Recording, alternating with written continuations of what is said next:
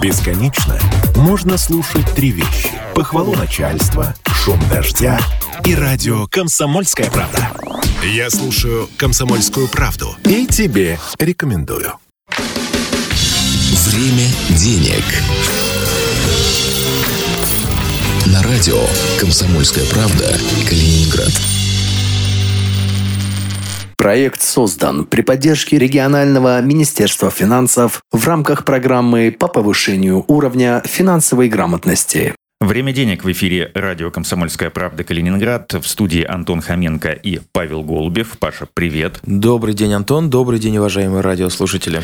Э, сегодня мы, как всегда, обсудим наиболее интересные э, новости, связанные с экономикой и финансами. Ну а вторую часть нашего эфира – традиционный урок финансовой грамотности fingram39.ru. Это сайт, который нас с Павлом вдохновляет на то, чтобы быть финансово грамотными, постоянно повышать свой э, уровень в этом аспекте. Ну, естественно, делиться делиться этими знаниями с вами. Но э, урок финансовой грамотности, как я уже сказал, и как вы и без меня знаете во второй части нашего эфира после э, небольшой рекламы, а сейчас перейдем э, к новостям, очень интересные и, э, я бы даже сказал, э, в какой-то степени хорошие новости. Ну, по крайней мере, одна из них, на мой взгляд. Но начнем вот с чего. Россияне в декабре прошлого года купили рекордный за год объем долларов и евро э, почти на 180 миллиардов рублей. Это на 10% больше покупок в ноябре. Из них на биржевом валютном рынке они приобрели валюты чуть более чем на 90 миллиардов рублей, а через крупнейшие банки, ну, при, примерно такую же сумму 88 э, миллиардов. Это следует из обзора рисков финансовых рынков Центробанка. Регулятор объясняет такой спрос на доллары и евро у граждан фактором сезонности. Все-таки рождественские и э, длительные э, новогодние праздниками. На твой взгляд, с чем действительно связано связан вот этот всплеск, э, такой повышенный интерес россиян к валюте в декабре? Понятно, что праздники, но, возможно, есть еще какие-то другие факторы. Э, традиционно сезонный э, интерес у населения России к валюте имеет место быть. Дело в том, что биржа достаточно долго не работает в новогодние праздники, и обычно в этот период либо что-нибудь случается, либо туда закладывают максимальные риски, и курс валюты высокий уже в конце декабря, тем более еще более высокий в первые рабочие дни января. Это традиционный фактор. Нетрадиционный фактор заключается в том, что люди в этом году поняли, что валюта, возможно, э, есть тот э, инструмент инвестирования, несмотря на всю э, нашу, в хорошем смысле, с тобой, Антон, пропаганду, несмотря на достаточно большое количество инвестиционных инструментов, все равно есть, была и остается, и, видимо, будет в ближайшее время самым понятным и осязаемым для населения способом и сбережения, и сохранения, и, судя по курсу, инвестирования. Да, сейчас рубль немножко окреп, он не пускает за 100 рублей не то чтобы доллар, но даже и евро, но э, все мы помним курс осени, курс лета, а особенно курс лета 22 года, да, когда у нас, ну, я просто в шоке был Меньше от того, 60 стоил что, доллар евро. Да, что может рубль, что может госпожа Набиулина. Но э, рано или поздно магия в любой волшебной палочке иссякает, даже у Гарри Поттера и даже у Эльвиры Набиулиной. Поэтому мы сейчас видим достаточно рыночный курс. Помнишь, у нас был эфир, который был посвящен как раз-таки новости, да, о том, что каков же э, реальный рыночный курс, да, и мы говорили о том, что он чуть выше, а кто-то э, из экспертов, которых мы цитировали, говорит, по-моему, Греф, что он должен быть чуть ниже. Да? И вот он в этом коридоре двух альтернативных рыночных курсов 80-100, вот он там и, собственно, существует достаточно долго. Но э, помимо того, что э, в, еще больше поверили в валюту, еще меньше поверили в рубль, население в том числе э, покупало валюту не совсем как население. Дело в том, что в этой скупке валют достаточно массовый и объемный, э, скрыты мелкие предприятия, которые торгуют и работают все-таки еще с импортом клиентам, им нужна была валюта, и они покупали ее как физические лица. Это было, есть и будет. Поэтому доля ну, в размере 10 15, а может быть и 20 процентов среди этих э, скупщиков валют э, в, ну, в личине, так скажем, физических лиц, это на самом деле организации какие-то и предприятия. А что еще хотелось бы сказать? Э, к сожалению, люди, а может быть и в данном случае в рамках то, чем мы с тобой занимаемся по понедельникам, а, а именно финансово образовываем население, люди знают, что такое реальная инфляция. Они знают, что есть официальная инфляция, которая ну, не мы мала. совсем недавно об этом говорили в конце прошлого Более года того, и даже ее считали. Да, я не думаю, что люди, посчитав, и точнее вместе с нами посчитав реальную инфляцию, побежали скупать валюту. Нет, но э, только правда в этом есть. Э, опять-таки, инфляция реальная на уровне примерно 14-16%. Мы, кстати, туда и, и попали с тобой, плюс-минус. И официальная инфляция в районе 8%. Это все-таки то, что опять-таки сподвигло людей, которые пока еще не купили китайский автомобиль, потому что сейчас есть две альтернативы. Если, ну, как шутят, если у тебя есть рубли накопленные, отложенные, то есть всего три варианта. А, депозит, и ты, ну, почти компенсируешь инфляцию. А, это покупка китайского автомобиля. Просто. Ну, все покупают. Как Все бы. покупают, и я купил. Да, вот. Покупка китайского автомобиля. Все. Это один из наиболее популярных способов а, куда-то потратить ну, сейчас, знаешь, накопившиеся рубли. Э, на автомобили, которые ездят по улицам Калининграда, создается такое впечатление, что э, ну, кроме Китай... китайцев мало каких-то да, других да, да, марок. Да. Китай сильно ближе, чем мы думаем, да, это есть такое ощущение. Ну и третье, конечно же, это старый добрый способ купить валюту и спать спокойно. И вот, видимо, многие, очень многие россияне так, собственно, и сделали. Поэтому, ну, будем следить дальше за курсом. И, наверное, я бы не сказал, что они ошиблись. Потому что каждый раз, и Антон, ты это прекрасно помнишь, когда мы спорим э, и с нашими слушателями, и с коллегами по поводу того, что вот, смотрите, вы с Антоном сказали, доллар вырастет потому-то там Набиулина повысит ставку или не повысит потому-то там. И э, мы такие говорим, ну, этого не случилось, говорят нам. И мы такие, ну, подожди еще. как в Калининграде, знаешь, вот эта шутка. Если вам не нравится калининградская погода, подождите еще 10 минут.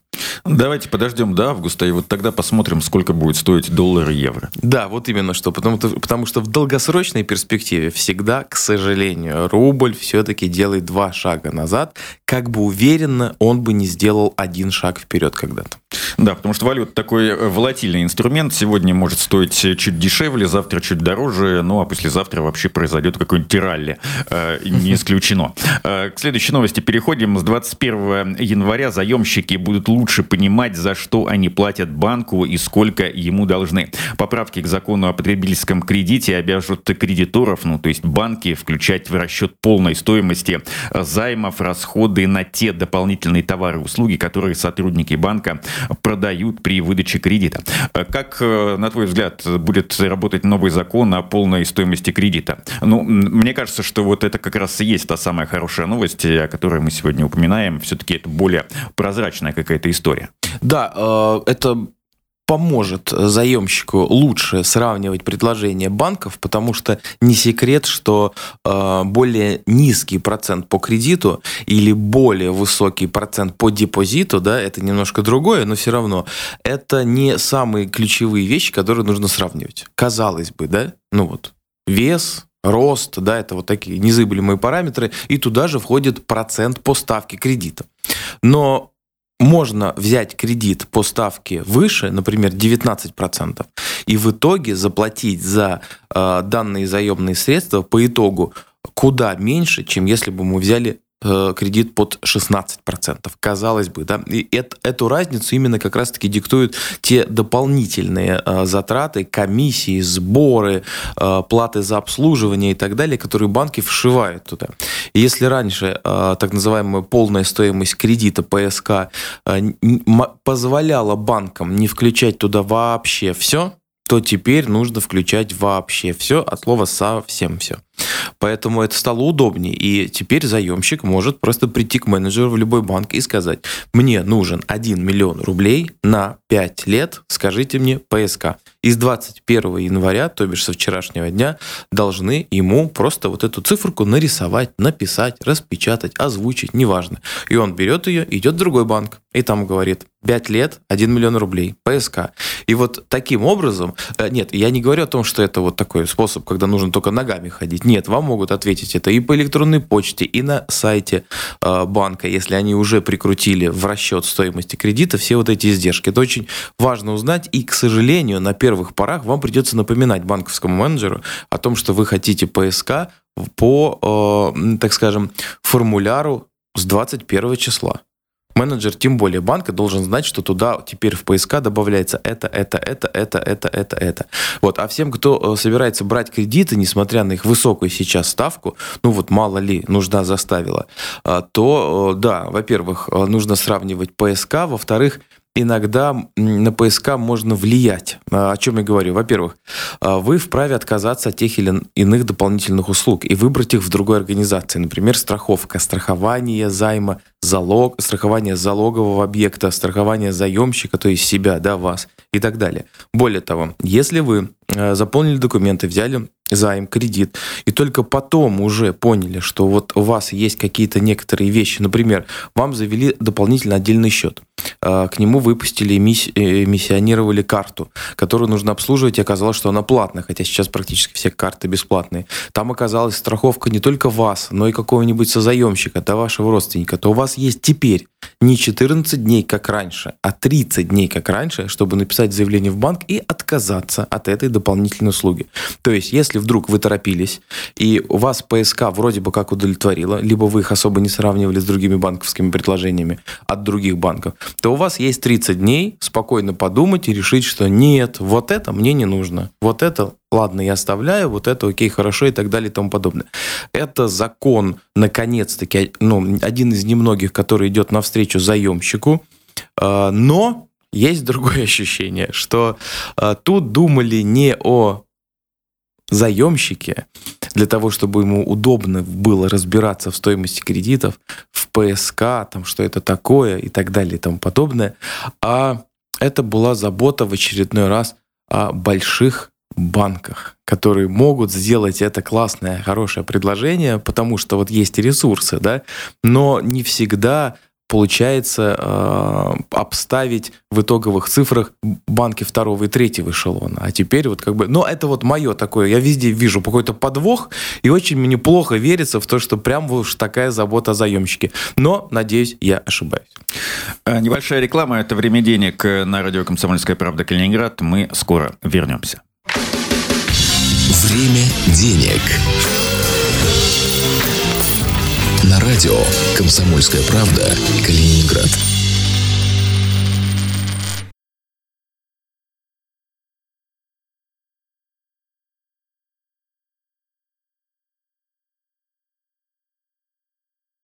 Бесконечно можно слушать три вещи. Похвалу начальства, шум дождя и радио «Комсомольская правда».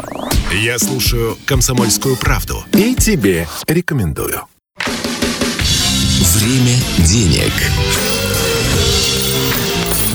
На радио «Комсомольская правда» Калининград.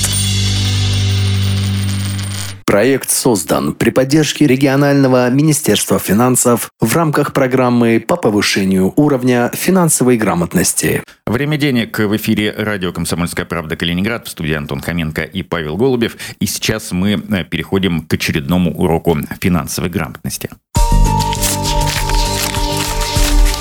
Ваши финансы. Финграм39.ру – это информационный портал, где содержится очень много интересной и, э, что важнее, полезной информации о том, как э, можно э, повышать свой уровень финансовой грамотности и действовать в тех или иных финансовых ситуациях наиболее оптимальным для себя, для своей семьи, для своего семейного бюджета образом. Мы говорили про новый закон о потребительском, точнее, про поправки к старому закону о потребительском кредите, который обяжет банки включать в расчет полной стоимости займов расходы на все дополнительные товары и услуги, которые сотрудники банка продают, выдавая нам э, кредит. Э, но э, прежде чем тема значит, нашего сегодняшнего урока будет такая, прежде чем взять кредит, нужно, как мы уже неоднократно с Павлом говорили, неоднократно подумать о том, нужен ли вообще этот кредит, нужен, если нужен, нужен ли он именно сейчас по тем ставкам, которые существуют в финансовых организациях и так далее. То есть сегодня мы поговорим, поговорим о том, э, раз отмерь, один раз отрежь, как гласит э, старая русская народная мудрость, сколько раз нужно подумать, прежде чем взять кредит. Естественно, мы сейчас говорим, э, ну, в первую очередь, конечно, о крупных каких-то кредитах, на крупные покупки, я имею в виду, там, бытовая техника, автомобиль, ипотека и так далее но кредиты разные бывают. Э, маленький кредит тоже э, может тоже обернуться... Кредит. Да, тоже кредиты может обернуться большими проблемами. Поэтому сегодня, э, ну, скажем так, небольшие правила, небольшие лайфхаки, как убедить себя в том, как обосновать самому себе и членам своей семьи на семейном совете, что нам нужен кредит на покупку чего-либо. Да, начнем с самого простого и понятного правила. Если это не второй кредит, смотрим пункт 2, 3, 4 и так далее. А, что я имею в виду? Существует э, на Западе, э, даже я дословно сейчас, наверное, не воспроизведу ее, но смысл поговорки англоязычной звучит примерно так. Если в вашей семье есть второй ребенок, то вы э, правильная семья. Если в вашей семье есть второй кредит, то у вас проблемы. Поэтому э, второй кредит, тем более сейчас, при текущей ставке, сразу нет. Ну вот прям правда. Э, если это кредит на ну, что-то такое неотложное, связанное, например, с здоровьем, да, и так далее. Тут, конечно, ну, это вот сейчас наша лекция с Антоном в ближайшие 10 минут не про это, да. Я про хотелки, желалки и вот хочу, хочу, хочу, да. Хочу новую машину, хочу ремонт, хочу в отпуск, хочу, нравится вот там объявление на Авито, такая классная квартирка продается в немецком доме задешево, может быть, взять ипотеку, хотя вроде жить есть где, да, и так далее. Я вот про эти вещи. Поэтому, если вы уже обслуживаете один займ, неважно по какой ставке вы его брали, то брать второй по текущей ставке я бы не советовал. А если ваша, э, как бы скажем, норма доходности вашего домохозяйства высокая и способна по вашей уверенности выдержать 2, 3 там, и сколько угодно кредитов, то тогда вопрос такой. Да, вы можете в данный момент обслуживать 2, 3 и более кредитов. Ну, например, у вас ипотека, вы платите 15 тысяч или 20 в месяц, у вас потреб, вы платите 30, и у вас автокредиты, вы платите 25 в месяц. В круг у вас получается около 75 тысяч, э, что достаточно высокая нагрузка, мягко говоря. Но вы мне в ответ говорите, а получаю я 200 жена 100, а ребенок один. Мы вообще, нам все хорошо. И теперь вопрос другой. Кредит, каждый из этих кредитов, там, допустим, 20 лет, 5 лет и 3 года, а что у вас, собственно, со стабильностью этого самого источника дохода сейчас? 200 вы и 100 жена. Завтра, послезавтра, через месяц, через год, через 2, через 3, через 5 вы гарантируете, что вы будете получать не меньше?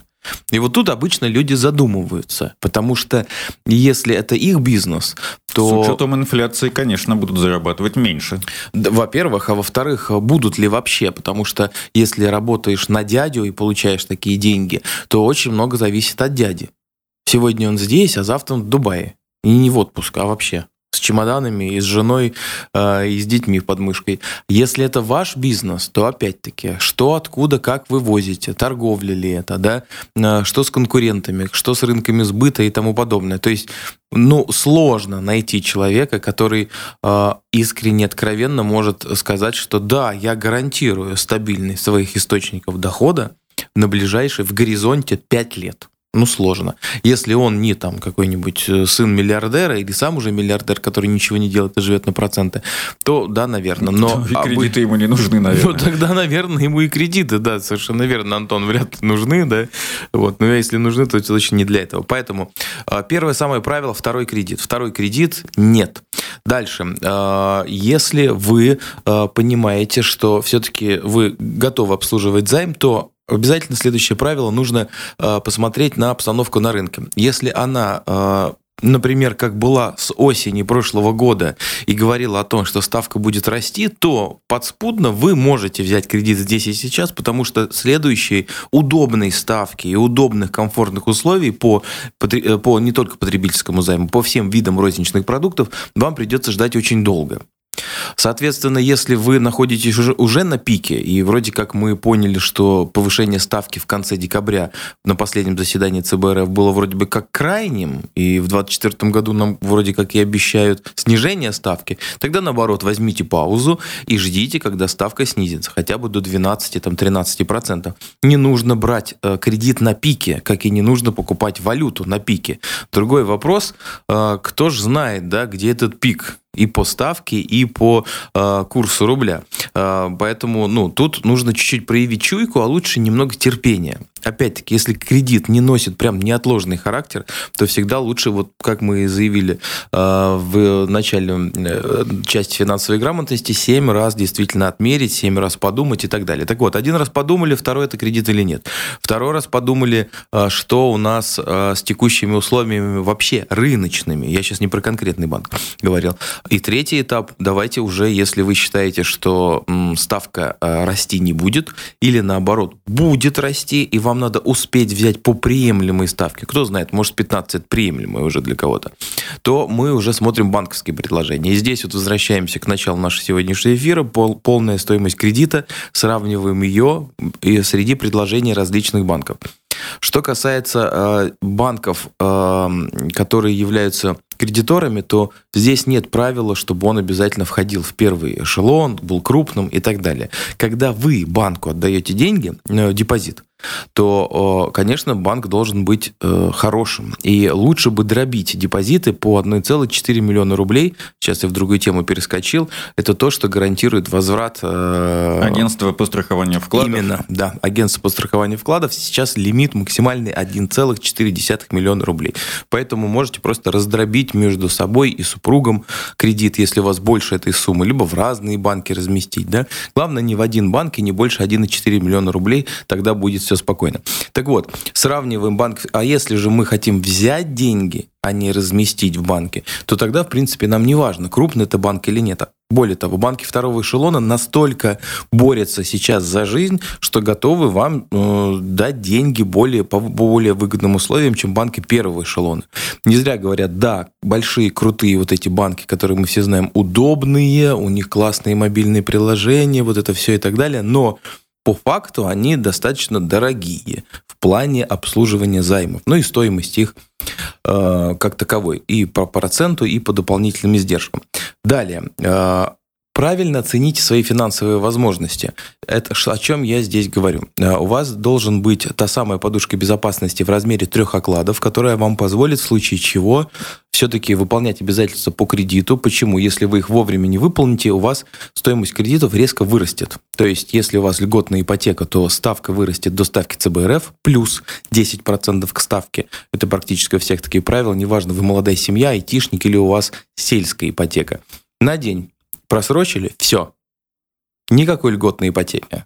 Льгот, вообще никакой даже нормальной ипотеки. То есть у вас там будет просто настоящая кабала. Поэтому здесь очень важно э, на все это смотреть. Кроме того, э, если вы попали совсем в длительную историю с проблемами, то вспоминаем наши тоже эфиры. И парочку раз мы точно рассказывали о такой истории, как кредитные каникулы. Которые можно, правда, взять только один раз. Да, и должна быть уважительная причина.